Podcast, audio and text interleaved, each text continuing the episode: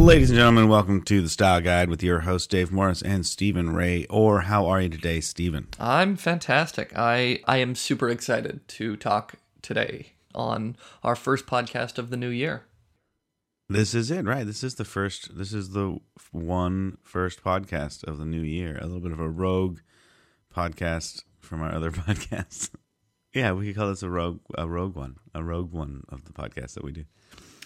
So uh, today we'll be talking about Indiana Jones and the Kingdom of the Crystal Skull. Yeah, the greatest of those four movies.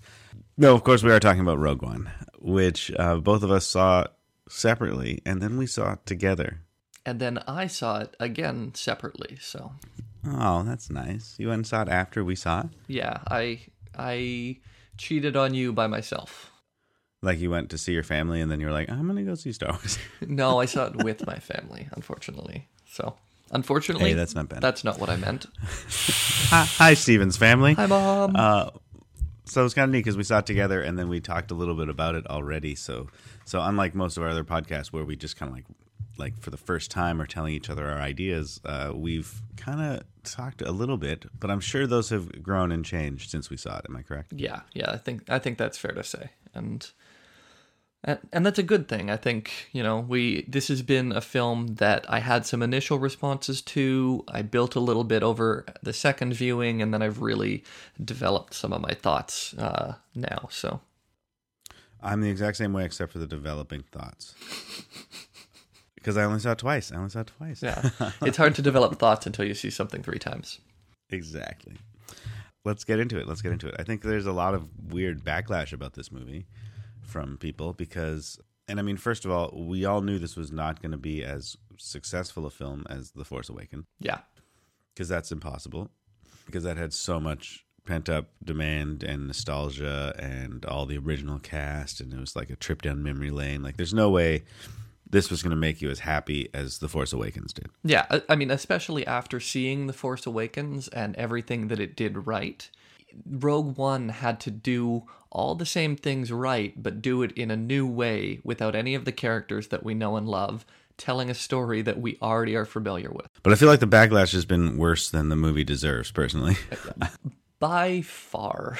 Yeah, and I think it's this like uh, it's part of the I don't know what do you call it iconoclastic like like you want to go against what's popular that that feeling that people have to to to damn the man tear down the whatever. So like because Star Wars is such a popular franchise it's cool to attack it. What's particularly weird about that is you're hearing it from people who love Star Wars, who talk about how they, you know, how they grew up with the films and um, and and how it was really important for them as kids. And so we're talking about people, you know, your and my age in a lot of cases, who are, you know, late twenties, early thirties, who didn't grow up in the era of Star Wars. They really they're they're children of the prequels. Yeah, or they grew up with this.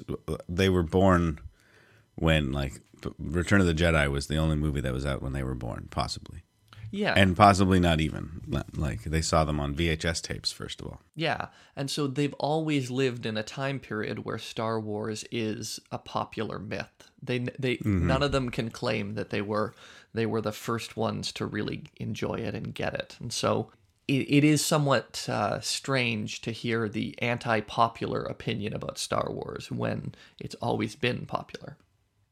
Yeah, to those people for sure. Yeah, Yeah, yeah, because like uh, so Missy, my wife's dad, he's a huge Star Wars fan.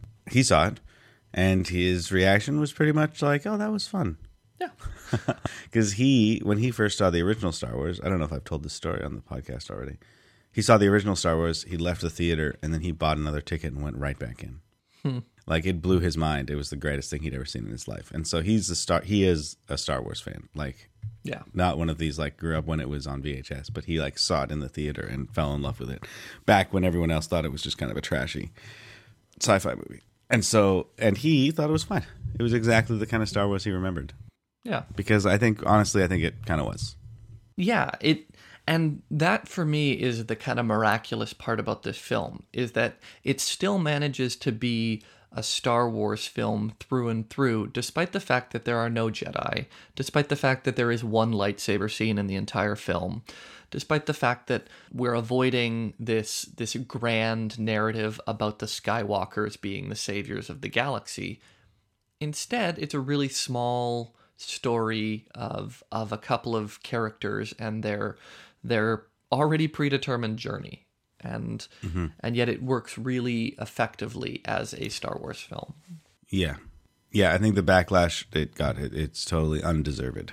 Yeah, yeah. because I think uh, a a lot of the co- the issues people could have with this movie, which there are plenty uh, that you could have with this movie, are similar issues that you could have with Return of the Jedi or A New Hope, um, but not Empire because Empire is amazing. But like you could have those same issues with all Star Wars movies. So it's kind of like that's just uh, Star Wars is kind of campy and cheesily written. You know, like that is that is the world that it's in. Yeah, and that that's a good way to put it. The reminder of the campiness. And and this is something that even the prequels had a decent grasp on. Like they understood the kind of campy, cheesy nature of the Star Wars universe. Now the prequels fail for other reasons, but but they they they understood parts of the Star Wars universe in a way that I'm not sure that some fans understand it today. Which is not to say there there are legitimate reasons. There are totally legitimate reasons not to like this movie. And my my problem is the people who went and saw this and said this movie isn't for me, therefore it's a bad movie.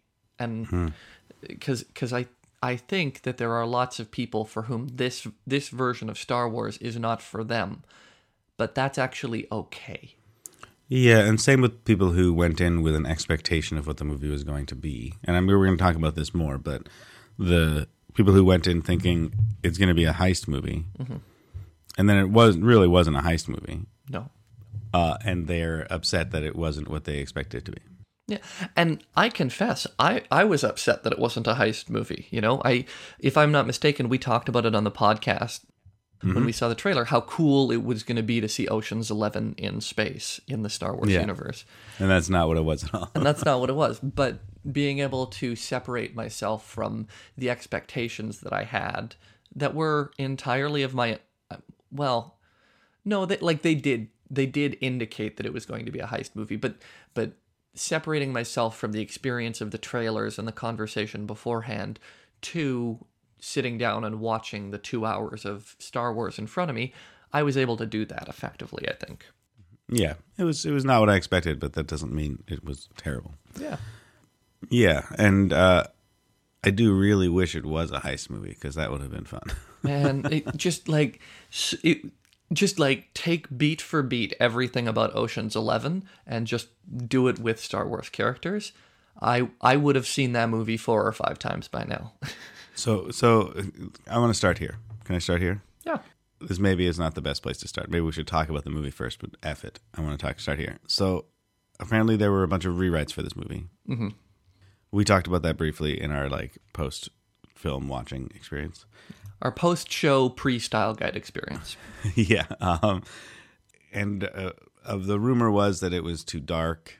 You thought maybe it wasn't dark enough, and that's why they rewrote it. I think it was more of a heist movie, and then the rewrites turned it less into a heist movie. Yeah, I mean, one thing is very clear from this version of the film is that there were two very different attitudes towards Rogue One. Uh, and I suspect that was the director's vision and Disney's vision. And whether or not it started as a strong heist movie and they decided to make it more of a more of an adventure, I it it I we may never know. Like that story may never come out, but it feels like there are some heist film beats in here that get missed. Mm-hmm. And and there there are lots of little beats throughout the film that feel like they they were dropped too soon or they don't entirely make sense with the version of everything else that we get. Mm-hmm. And one of the obvious examples is the character of Saw Gerrera, Who seems like he should be in there a little bit more or different. Yeah, it. I mean, for starters, you're having Forest Whitaker play a character who has what five minutes of screen time, maybe ten, mm-hmm. and and Forest Whitaker is an actor who he's he like he really loves to act in a film, and you can see that here. He's really trying to build Saw into this nuanced character who who is an extremist, but he's been traumatized by his experiences, and and none of that comes across really effectively in his character because he gets you know ten mumbled lines. Yeah, and I I, don't think they should have cast Forest Whitaker because I remember we talked about it in the when the when we did the trailer of the movie, and we knew it was Forest Whitaker. Whitaker. We referred to him as Forest Whitaker. We were excited for Forest Whitaker, um, and his star his name kind of steals some of the focus. Uh, and I think I, I'm, I'm much happier when Star Wars does this like no name actor thing, you know. Uh, and Felicity Jones, I know, is not a no name actor, but I've never seen her in anything, so she might as well be to me. Yeah, yeah. But I think Saw Gerrera is a good example of a character who and and we we actually know for a fact that his character had more in the original film and reshoots changed his his story arc dramatically. Yeah, like it, it's it's he got rewritten to death, really. Yeah. And I, I think you were the one that pointed this out. You were you were tell, telling me that he was bald in the trailer and he had hair in the the film. yeah, they changed it. They they reshot and changed his whole look. Yeah, Yeah. So when you're when you're making that big of a change to a character that late in the process, it's going to have effects on the broader story. I, it's almost impossible not to. And and I think that he's a good example of them not nailing the the consequences of those changes. yeah, definitely. Even uh, what's his name? Uh, the sidekick dude, Cassia, Uh, Cassian. Cassian. Yeah. His character feels like he had some important things that got written out of him too, or altered, or lessened. Like I feel like there might have been a love story there that they took out because they didn't want to have a love story between them. Uh, and I'm only saying that because there's a few shots near the end of the movie where they're looking at each other in like this loving look. And it's like the first time they've done that. and they did it right before they died. So it's like, this is weird. They didn't love each other, did they? Did they? Maybe they did. And they cut that out. I don't know.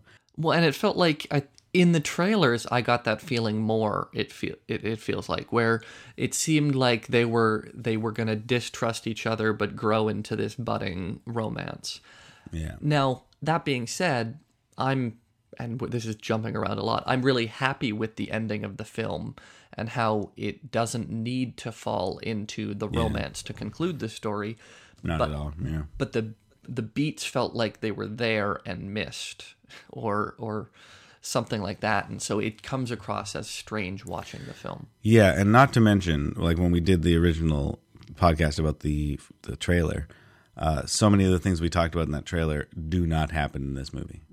yeah yeah Like uh, my favorite line, "It's a rebellion, I rebel," isn't in the film, no and I'm I'm shocked that it's not. And how did that get written out? It's such a good line. It is a perfect line Yeah. for this movie.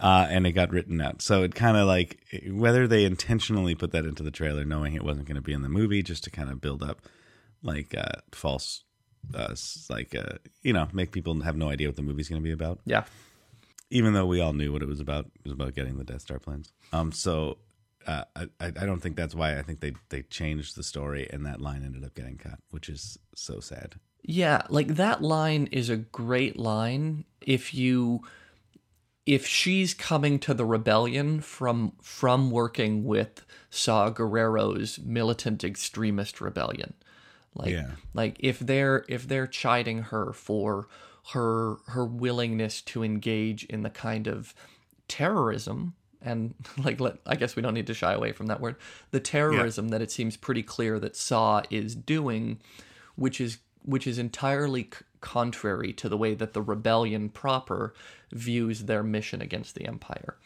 Yeah, like and that and that line is it would be really effective for her as a way of saying listen guys this is this is war and we are soldiers and i'm i'm going to do what i need to do to stop the empire. You guys are the ones who are unwilling to to to really bear the costs and they they tried to repeat that beat later on in the film with Cassian and and his band of of misfits, murderers, thieves. The the Inglorious Bastards. Yeah, the Inglorious Bastards. That's a great way to describe that. And and so they tried to have the beat come there, where they all are are admitting the things that they've done in the name of the rebellion, and and I think that it works for getting across a particular theme but I don't think it works for this particular story because it comes too late in the movie. We're already deeply invested in the rebellion as what it is. And so Yeah, I think I think that line there at the end with with Cassian saying that is more his his uh the reversal of him shooting his friend in the back. yeah. Or the guy who had a bad arm, they shoots shoots him in the back when he's giving him information. Which is, let's say, one of the best scenes. That Okay, wait, hold on. Let me take that back. It's not a great scene. Like it's not written like really well or whatever. But that moment when he shoots him in the back is one of the strongest like character choices Star Wars has made since Han shot first and then didn't shoot first. Yeah. I well and it's even better than than Han shooting first because in that situation it's totally okay for Han to do it. Like it's not as if Han is like Yeah, Han's under threat. Yeah. Whereas Cassian was just needed to escape and this guy was going to slow him down. yeah, it was a matter of convenience and and I think there's also a matter of like if the guy got caught, he'd be able to tell them what what the rebellion knows now, so he had to kill him yeah, yeah. and keep him quiet. And what what's so great about that is that it it tells us this is a different Star Wars. These are different characters. And like Luke is never going to do that. Luke is he that's the opposite of the hero character.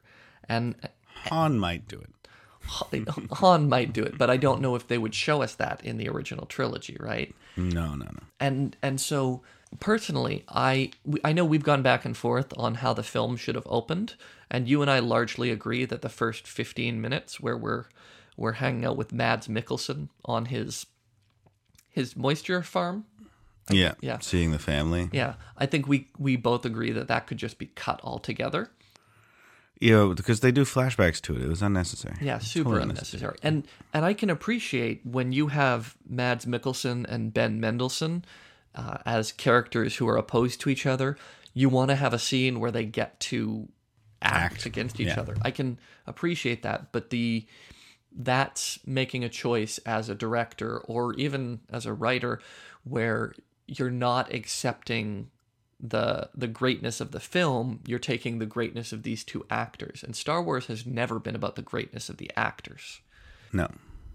Um, yeah, I mean, one. So here's one thing for that opening 15 minutes, or however long that scene was. It felt like 40 minutes um, on the moisture farm. Is the real hero of the story, the person that that stood up to the empire and and toughed it out, is uh, her dad. What, what's his name? um Galen Erso Galen Erso, because he defected with his family. They found him. They killed his wife, tried to get his daughter, and he started working for the Empire and did the only thing he could do to fight back, which was pretend they'd broken him and work for them and intentionally put a flaw into the Death Star. Uh, and he spent how long? Fifteen years doing that for doing the, the the something he hated and he knew was terrible with this tiny glimmer of hope to to undo everything. So he is a character that really was like the heroic one. Everyone else were just a bunch of like badasses that all like you know did whatever they were told to do. and I think his character is the response to the great line from Saw Gerrera in the the trailer. What will you do when they catch you? What will you do when they break you? And and the answer is you'll let them think they've won. You'll let them break you and then still fight from within, right? Like, and that's what what uh, Galen Erso did. So if you think about Galen Erso like that, that first sort of like bit on the farm is our opportunity to see him for who he is. Like he, this is he's a family man. and He did all of this for his family, yeah yeah and he fought he he fought against the empire more than anyone else fought against the empire by by going into the belly of it and and like like letting it eventually kill him, of course. but like yeah, so like in that framing, I can see why you'd want to have that scene at the beginning to show him, but but it as far as like it being Jen Jyn's story, uh, it was totally unnecessary. Yeah, and if he's going to be the hero character, and I think you're right, there is at least one version of the script where he he is more looming in Well, he's he's the he's the heroic person. He's not like our protagonist, but he's the only one that did something truly noble. Yeah. But but for me, I think if that's the case, his death scene midway through the movie needs to maybe come later. Or you don't be need that more middle scene. powerful or something. Yeah. Yeah. Yeah. Yeah. Um yeah, so that that was the only thing about that just to redeem that first scene a little bit. Yeah. But in, in all truth, I think we didn't need it at all.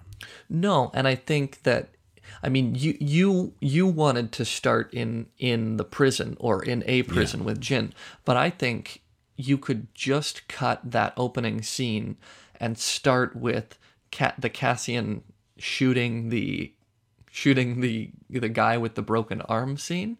Yeah. You could start the film with that and immediately establish the tone of the movie. Yeah. So I I've my my thoughts since I said that I think it should start with her in prison Mm. is it should start with Cassian killing that guy. Yeah, yeah. I think I think that's the best place to start because we we get an idea of the overall story of the plans in the pilot, and then we see this really tough character kill somebody, Mm-hmm. And then he runs away, and then it cuts to her waking up in prison. Yeah. I think that would have been a great open. Uh, although, can I can I say one thing else even before all of that? Yeah, shoot. I think it should have opened with a crawl. Really? I do. I felt I felt like the crawl was was uh, was was missing, and I think if they did open with a crawl, they could have got a lot of the exposition out and not had to find ways to squeeze it into those first like four scenes because they cut to like four or five different planets in the first twenty minutes just for ex- exp- uh, exposition purposes. And I think they could have got a lot of it out in that beginning bit, including telling us who the architect's name was, who the the the Galen Erso gave a message to a pilot. Like all of that could have been gotten out, uh, and then it could have started with with much less exposition. So one of the I I love the fact that there wasn't a crawl. And one of the reasons that I I'm sure you do because it separates it from the other movies. yeah, and it, it makes it clear that the the trilogies are about the heroes of the Star Wars universe, the the larger than life galaxy shaking characters. And there's no one in this film who who fits that that description here. There are lots of people who do heroic things, but they're all little individual people whose acts all add up together to a grand heroic moment. Like Yeah. with without everything that happens in the film, you don't get that last uh, rebel running with the Death Star plans to pass them off to the next rebel who gets them to Leia. Like Yeah. everything is a building block here. Whereas in the original trilogy, it's all about building Luke up. It's all about building Han up so that these characters are able to defeat the grand evil themselves. Mm-hmm. And so if they had started with a crawl in this film, I felt like it it would have been very easy for that crawl to like Galen Erso is is a is an imperial sci- scientist who is Yeah. secretly working for the rebellion. Like it it creates it creates him to be grander than he is. And I love how small and personal his little story is. It's No, I, I agree that it did it did uh, keep it from feeling like the grandest of stories. But I don't think I would have minded that in exchange for a lot of the exposition getting out in the crawl. Yeah, yeah.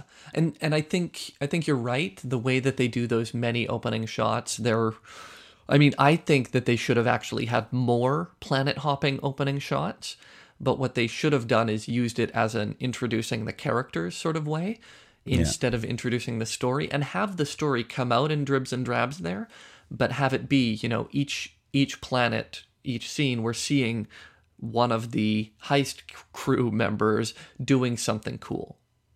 Yeah, yeah, that would have been nice because then we get to know our characters in this. Like, here's this blind, force sensitive monk. Here's this really tough not force sensitive guy with a gun. Here's some. Yeah. Uh, yeah, that would have been that would have been the more the heist movie version of it. Yeah. Yeah. The other the other thing they could have opened with that I think would have been made that first scene a little less uh, I don't know cheesy or I don't know just less farm is if it was Galen Erso in his room where he's building the Death Star or whatever, and he's having flashbacks to the farm. Mm. You know, we see him remembering and like flashbacks to it.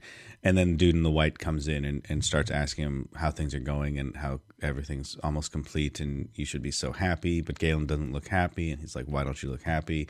And they have like a sort of dramatic scene there that maybe ends with him like zapping him with something or torturing him or showing that Galen's not actually having the greatest life ever and give us the impression that he's a defector.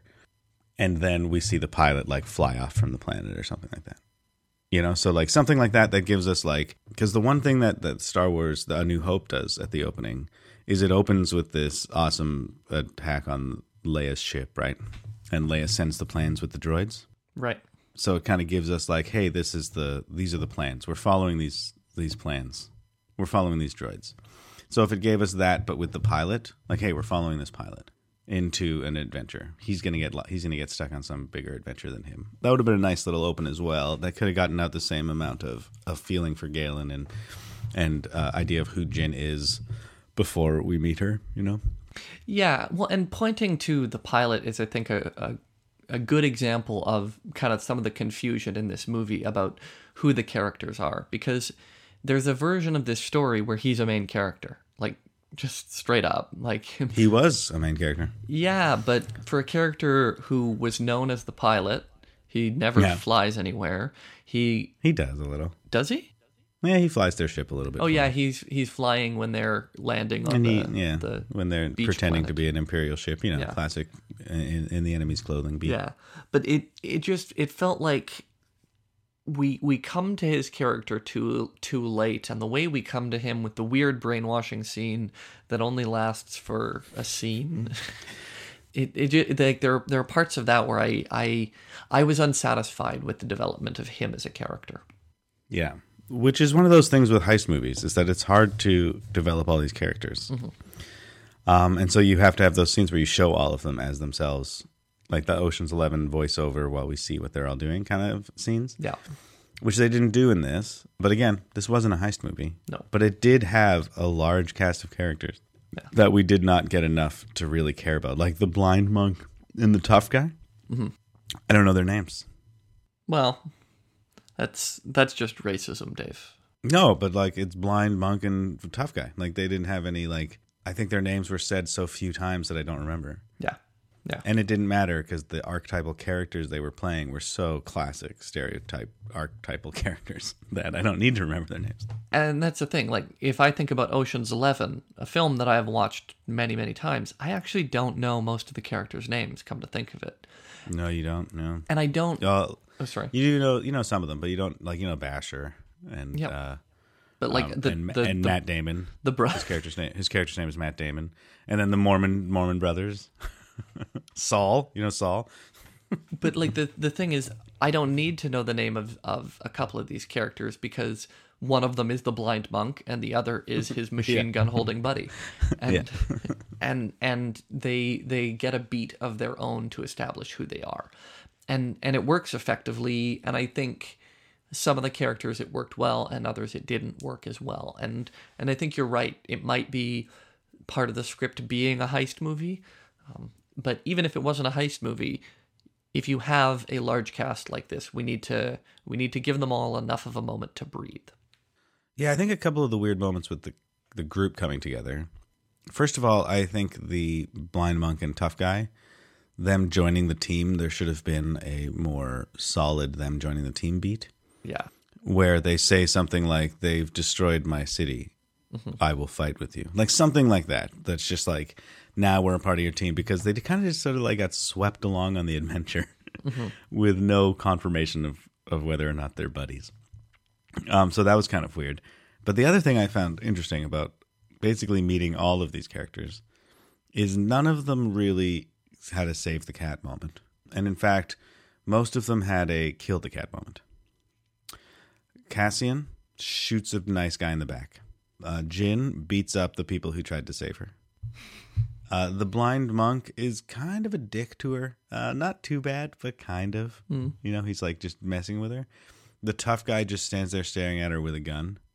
Um, and the pilot is like uh, whimpering and having his brains sucked out of him and like whatever. So maybe he didn't kill a cat, but he didn't do anything to make us like him. Uh, is there another character I'm missing? That's everybody, right? Uh, the robot. Oh, and then the the robot who uh, threw her on the ground. so they didn't really do anything to make me go like, "Oh wow, that's our hero," until like halfway through the film where she saves that crying kid. Yeah. I mean, Cassian has his moment earlier when he decides not to shoot Galen. But again, that's that's still like way past. Like he kills a cat before he saves a cat. Yeah.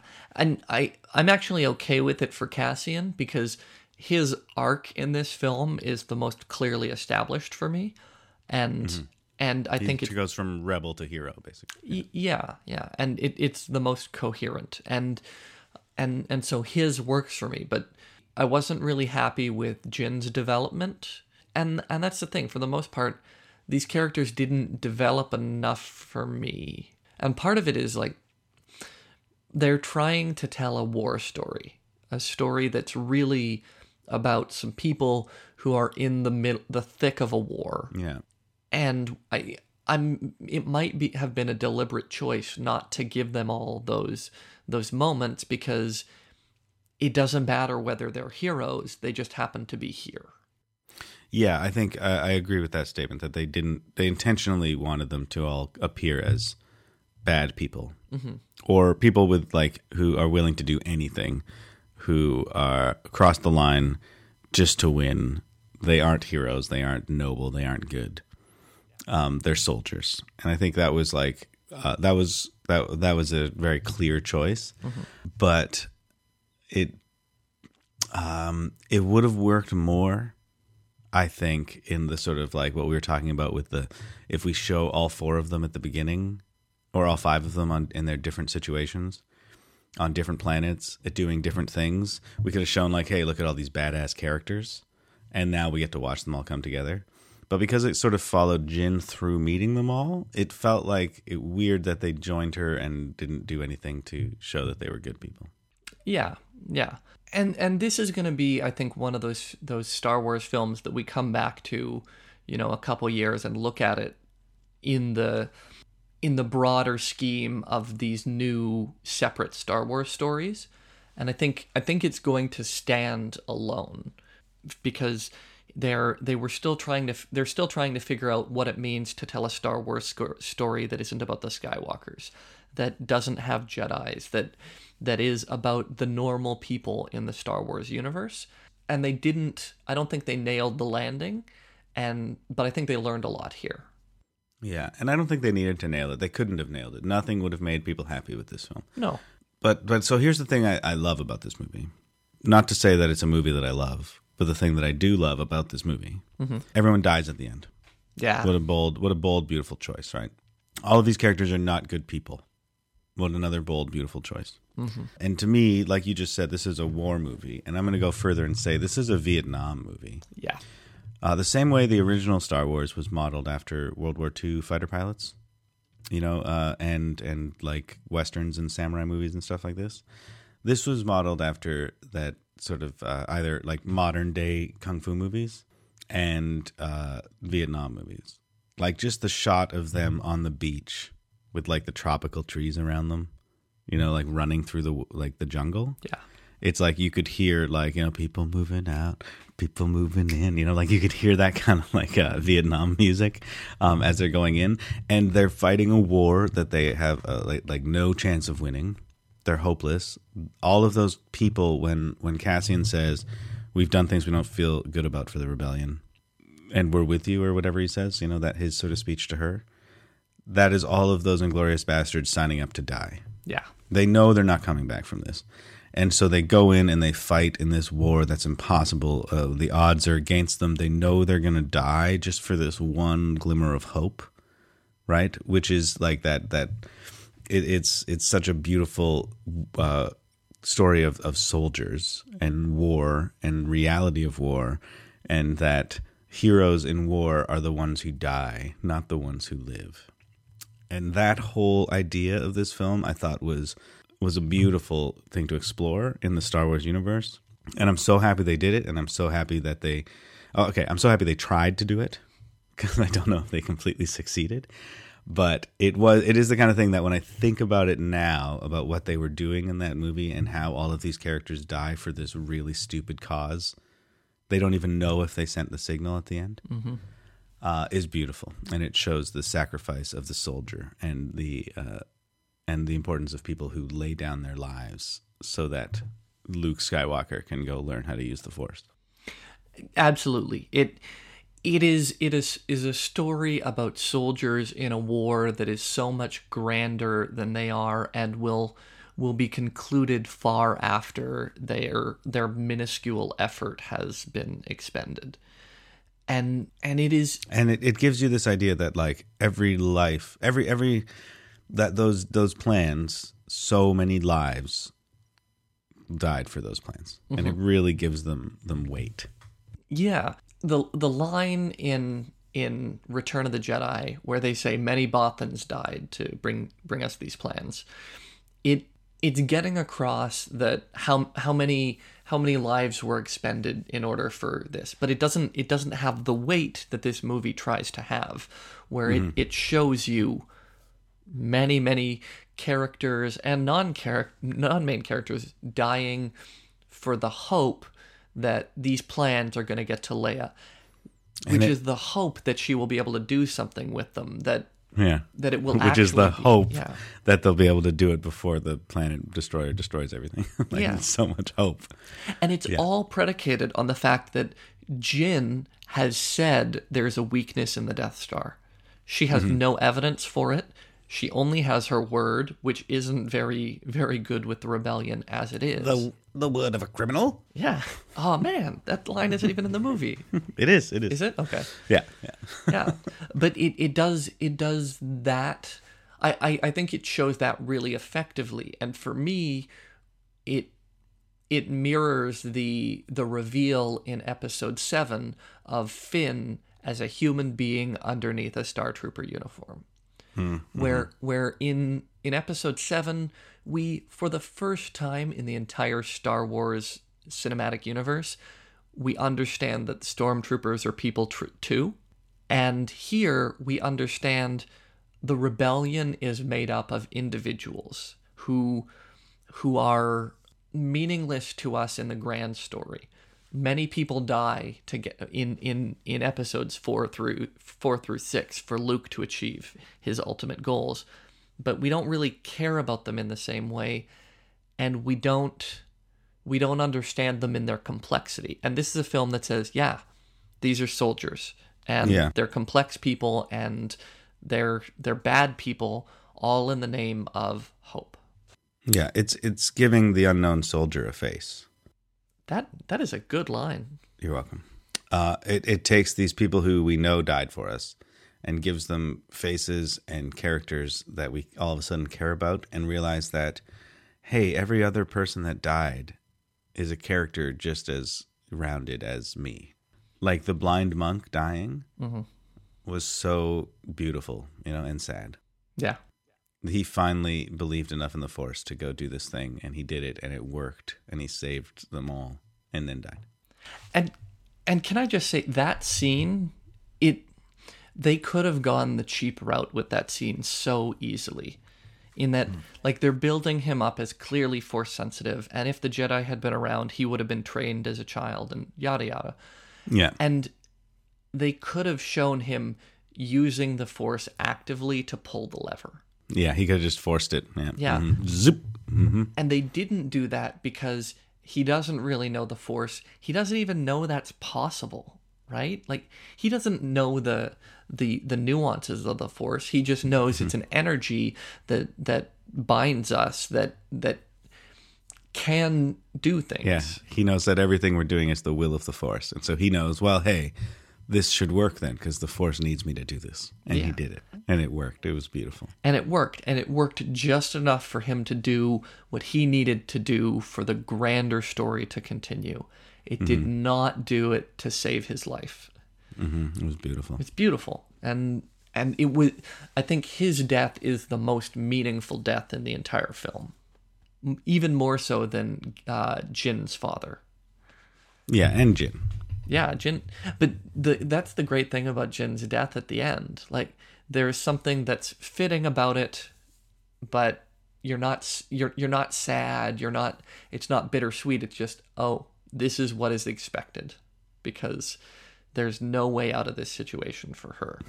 Mm-hmm. Whereas for the blind monk, it felt like he actively made a choice to die in order to do something greater. And her death happens after she's made the heroic choice. Yeah, that was a good death. Uh, everyone did have a death moment, but I think yeah, his was the best because the tough guy just kind of shot two people and then got blown up.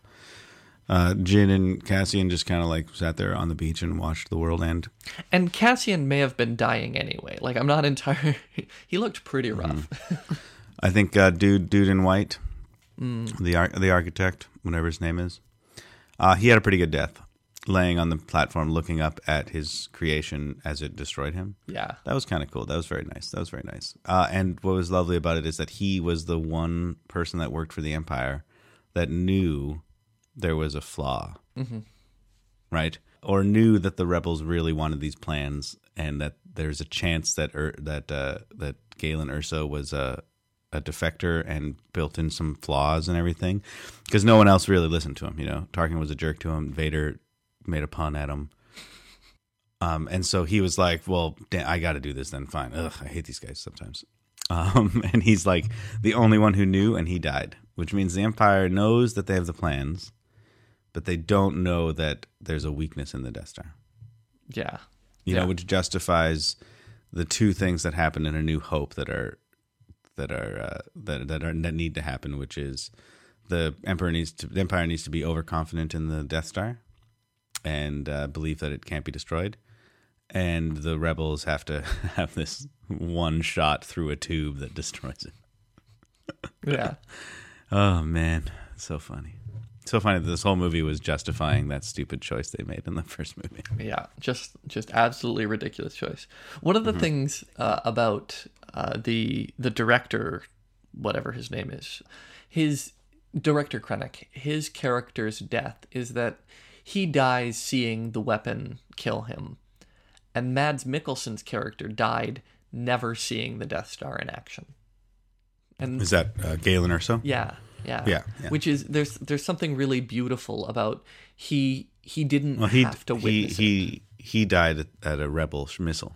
Mm-hmm, Right, that was a rebel missile that killed Galen Erso, and then the Death Star that killed the uh, the architect. Yeah, and so both of them were killed by the side that they were working for. Yeah, which is another nice, like, yeah, Oh. nice little poetry to it. Yeah, and, and I think that they had a lot of fun little poetry bits in this film that, that, that work effectively. So Yeah, which makes you think that they they thought a lot about this movie and made some really brilliant choices.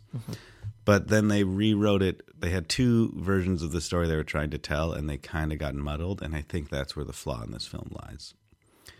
Is that somewhere in there, the producers and the director, or the writers and the producers, or the writer and some some mis- some people were fighting about what this movie needed to be, and changed it and altered it into kind of neither mm-hmm. but you can tell that they did think a lot about things that happened in this film and made really really bold choices i think. Um, killing everybody was like a super bold choice. And of course my favorite choice of all of them which we haven't really talked about yet at all was vader. Now when we when we talked about this in the preview i thought vader was not going to be in it or maybe you just see him in the background and then you said you're pretty confident he was in there. You were right. One point for Stephen. yay! But the but the two scenes we see Vader in, the reveal of Vader, where he's in that tube of water, uh, of liquid or whatever, and it's being emptied, and we see the scarred up old man Vader, Yeah. and then we see him come down as as in his all his awesome suit and with James Earl Jones's voice that I thought was a fake for a while, but it turns out it was really James Earl Jones. and he does that whole scene where he just you know chokes him because that's what Vader. It's the Vader move. All of that was awesome. I loved it. I loved every bit of that Vader bit.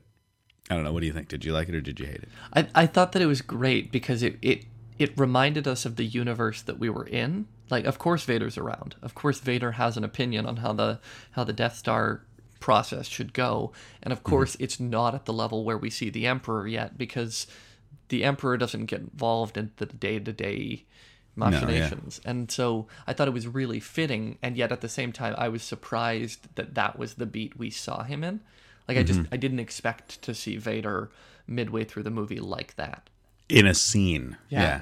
You almost think you'd just see him like being ominous and awesome, Yeah. and then disappear, and then come back later for a scene. But they did, just went right into it. It was wonderful. It was like a lovely surprise. Yeah. It was like when you see uh, Han Solo and Chewie. You know, Chewie, we're home. You know, it was like Vader because he wasn't in the Force Awakens. Oh man, we get to see Vader again. You know, like it was really exciting. Yeah, that and and showing him in the tube, you know, missing limbs because they'd been cut off by Obi-Wan. Yeah, um, that was you're right. It was the Chewie we're home moment because mm-hmm. I I was home with Vader again for the first time in since I had seen Return of the Jedi. yeah. Which of course, like, I mean, the real awesome Vader moment though was the end of the movie, mm-hmm. which I think, I think I can almost say one hundred percent is my favorite Star Wars lightsaber thing ever. Yeah. like I can't think of another Star Wars lightsaber fight, or maybe even just like Star Wars scene ever when Vader invaded. Like was like he's like get a boarding party together, and really he meant oh, I got this, and he just went in and lightsabered and forced his way through. Just showing that, like, hey, you know these heroes you've been watching who've been struggling so hard to just get these tiny little plans. Vader could have done that by himself if he wanted to. Like that's how powerful this guy is. And so it just he just fights his way through and they run and they pass the plans on and you can just see that like everyone who's passing those plans on again just like the whole movie's about the giving the unknown soldier a face. Everyone who's handing those plans off is dying as those plans are getting handed off right up to to Leia, you know, and just watching Vader be so badass was so great. It yeah, I think that was the most satisfying moment I have had in the Star Wars universe. Yeah, no, that's what I'm saying. Is like this might, might be my favorite moment ever in any movie. Like, I don't know if anything is better. Like, it's uh, Well, and what I uh. what I have loved about that moment now, looking back on it, is how selfish it makes Yoda and Obi-Wan look. Because the whole point of that scene is a single Jedi Knight can can do the work of an army. Yeah, and and Vader is is an ace in in the Empire's pocket. And Yeah. and the only reason that he doesn't end up getting the plans just happens like he would have gotten it if you if he had half a second longer yeah. He was half a second away. Yeah, or if he if he could have flown like if he yeah. I mean, if Yoda was there, he would have been fine because he would have just stopped the ship with his brain and pulled it back. Vader's not that strong. but the the the unwillingness of both Yoda and Obi-Wan to engage in politics after their failure with Anakin Skywalker is incredibly selfish. yeah, and and cowardly and what have you. Yeah, and they they do it as a sort of oh well we have you know we have to either atone for our mistakes or go into seclusion and really become one with the force, ignoring the fact that the whole reason that they got there was their unwillingness to meaningfully engage in the world. And Yeah. Mm-hmm.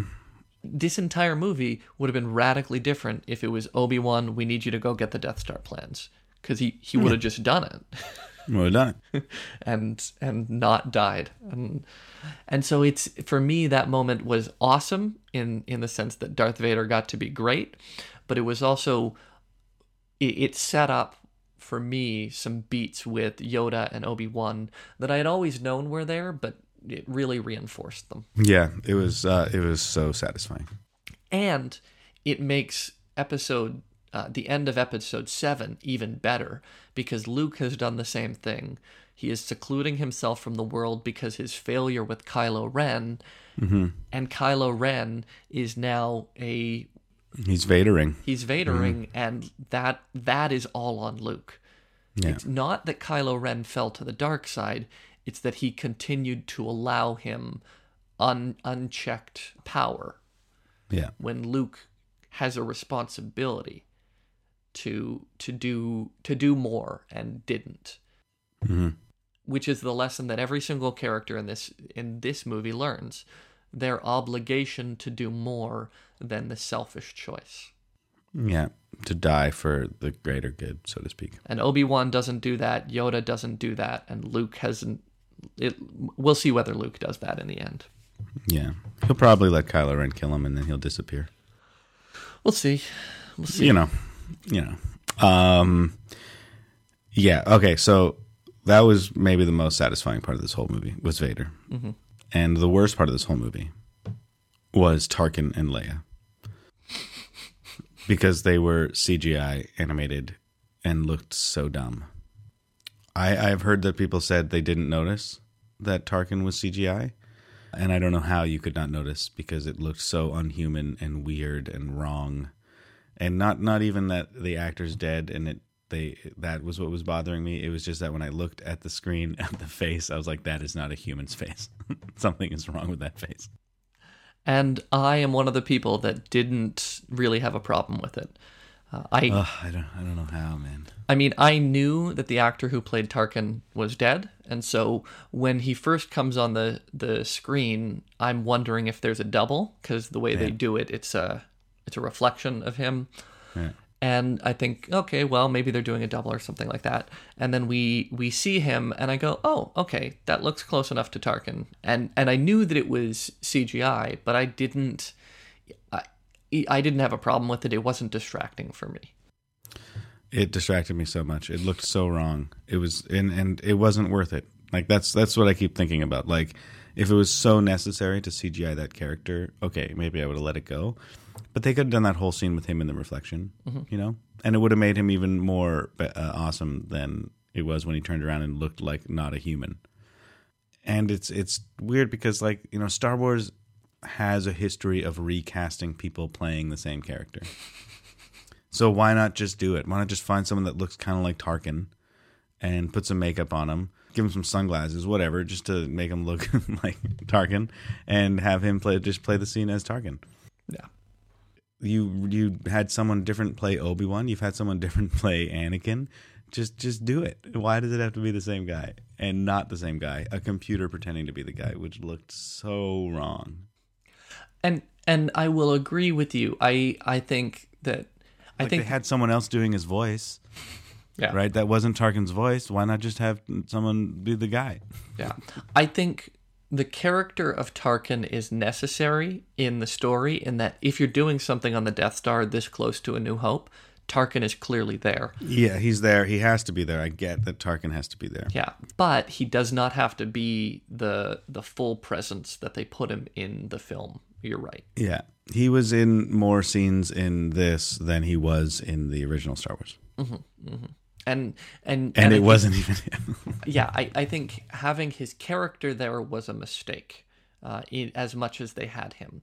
And while I, do, I didn't have a problem with the CGI whatsoever, it was easy enough for for me watching the film to say, yeah, this this character, all these scenes we have him in are unnecessary. Yeah, and the, the the other thing is that like without the CGI, I think they could have made a choice that was even more powerful than with the CGI. Mm-hmm. Like have him just always in the reflection and he never turns around to face him. Mm-hmm.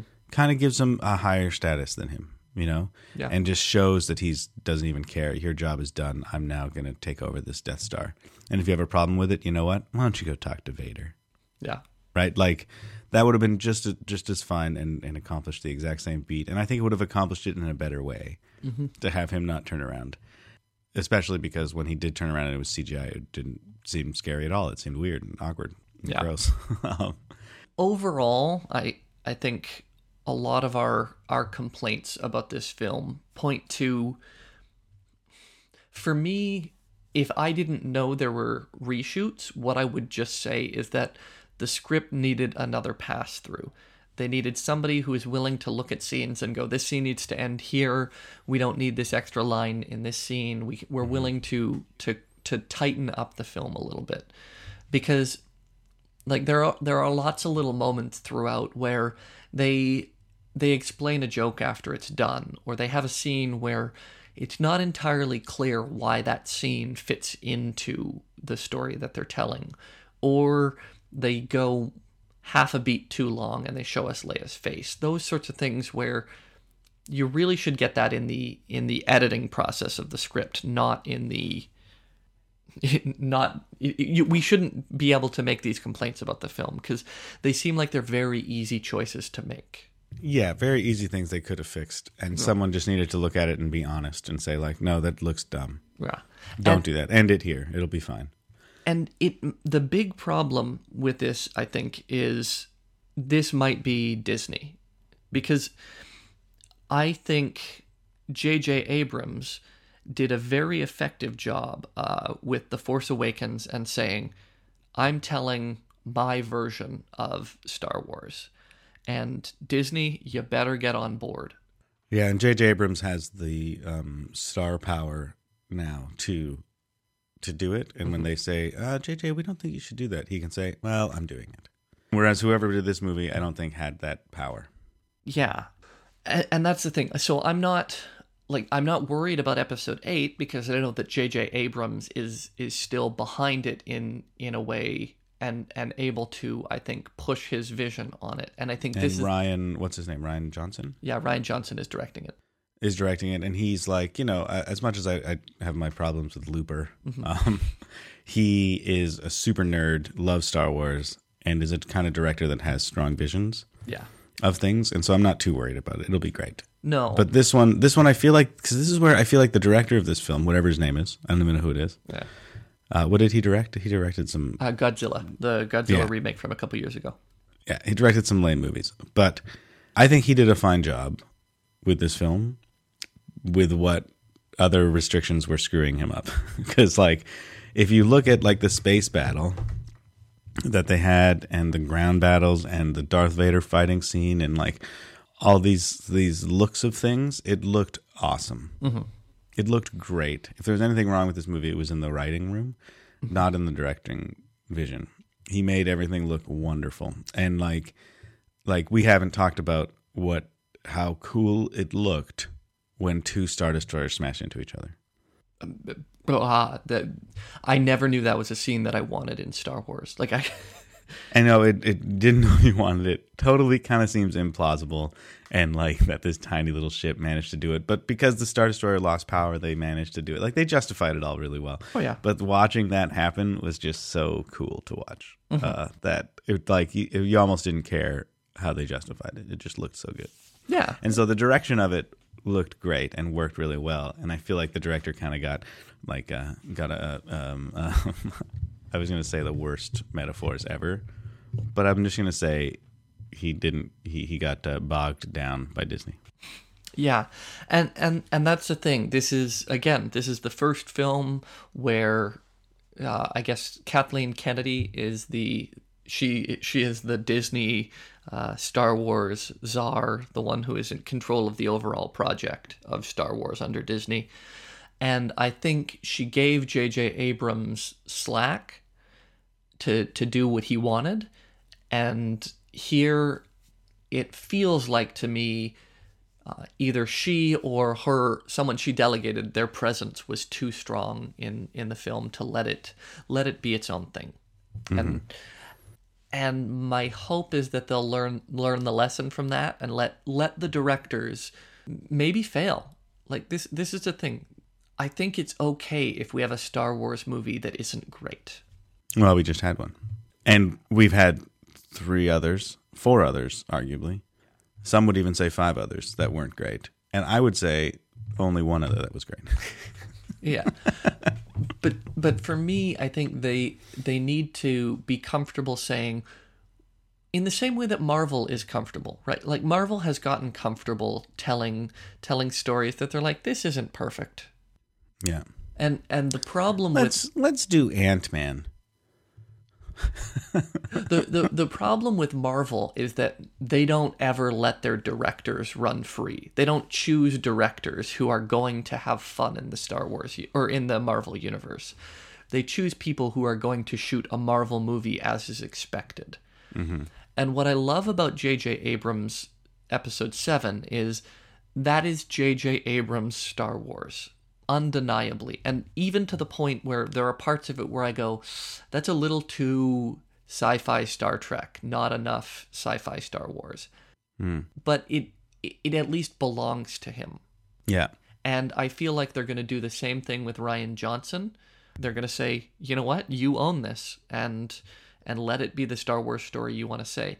And it felt like they didn't they either didn't want that with this film or they weren't willing to risk it because whatever his name who directed Godzilla isn't isn't good enough to warrant that sort of treatment.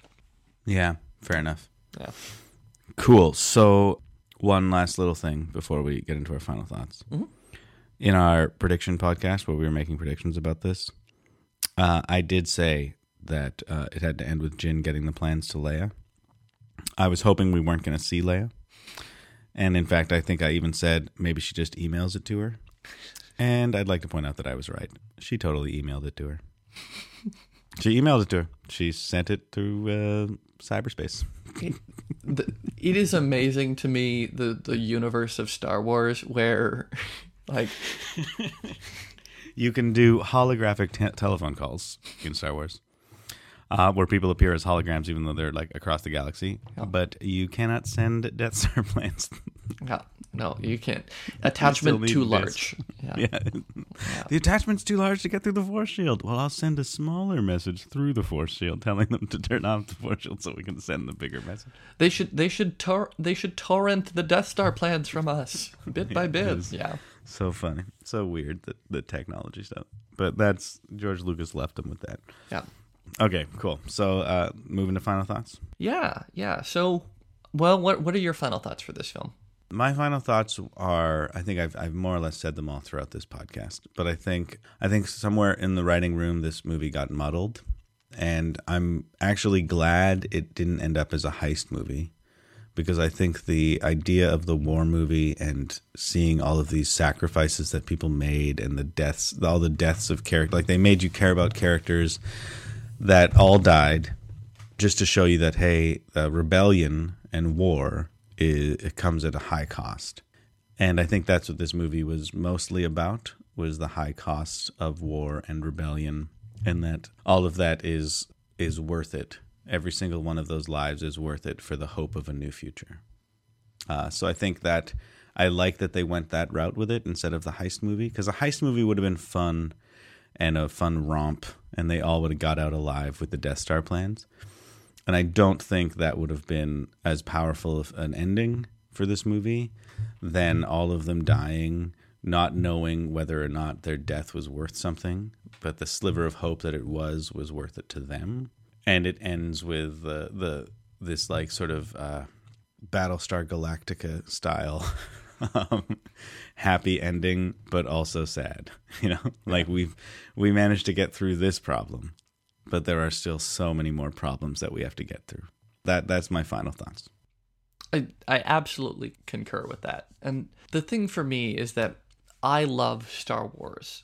I think that if you compare it it is the most interesting of the mythologies that arises in the 20th century. I mean, I think it is better than than Middle Earth. I think it's better than the Dune universe. I think it's better than uh, Douglas Adams' uh, Galaxy. I think Harry Potter, Harry Potter. I think it's better than the Wizarding World. I think it's better than Hyrule. I think it's better than the Buffyverse. I think I, I don't think there's a single comic book universe that comes close to Star Wars. Marvel, No, no way. the mutants, X Men, the mutants. well, and and the other thing is like 20th century. So like even if you want to make arguments about Marvel, that comes later. In the 21st century. they had comic books before then. yeah, but okay, those continue. comic book like the thing Yeah, I, I see what you're saying. Yeah, Continue. it, it, it doesn't convincing me that there is a, a more interesting mythology you you it, it the it, the the Star Wars universe is so deeply embedded in our understanding of how we as a collection of peoples live in the world. I, I think that these kind of stories are as important as like the Haida Raven or the Greek and Roman pantheons of gods for for the 20th century. They they tell us about the world we live in and the world we want to live in so wonderfully and effectively and and I think that Rogue One is a good continuation of of that kind of storytelling that we saw in episode 7 that we saw in the prequels even and that we saw in the original trilogy. And so I I am nothing but happy with with this film even though I may have minor complaints. Yeah, um, that is a wonderful point. And like in, in mythologies, how there's the greater mythology, but then there are also these little stories within it that explain, like you know, how the stars got there or how the this happened. Yeah. uh, and it involves these major characters from these other mythologies doing these little things. You know, like Coyote putting the stars randomly as a joke. You know, like those kind of things where Coyote's this main character in this tiny little story. Um, Rogue One is one of those. It's like a little offshoot that gives a little bit more depth to something Yeah. And uh, within this this greater and grander mythology. Yeah. Yeah, cool, man. Well, um, I think that was a, a fun podcast to talk about uh, Rogue One, and I think neither of us think it's the greatest Star Wars movie, No, that's episode 5 definitively. definitively, but it is definitely the greatest prequel Star Wars movie. Uh, Definitively. Yeah. Absolutely. Yeah, so that puts it somewhere in the middle of quality in Star Wars movies. Yeah. Because yeah, when it gets down to it, when it comes to Star Wars movies, not very many of them are good. Yeah. I think more are bad than good. So this lands right in the middle. Yay for the middle. Yay for the middle. But that is part of what you're saying about the mythology of Star Wars being what makes it so great. It's not the, the necessarily the stories, but the grander universe that they've built. And uh, yeah. Anyway, Well, Dave, may the force be with you. uh, I'm with the Force, and the Force is with me. Hold on, I need to say that again. Ready? Yep. I'm one with the Force. The Force is with me. You got to cut that in because the first time I said I, I'm with the Force and the Force is with me. That's not what he says. He says I'm one with the Force. The Force is with me.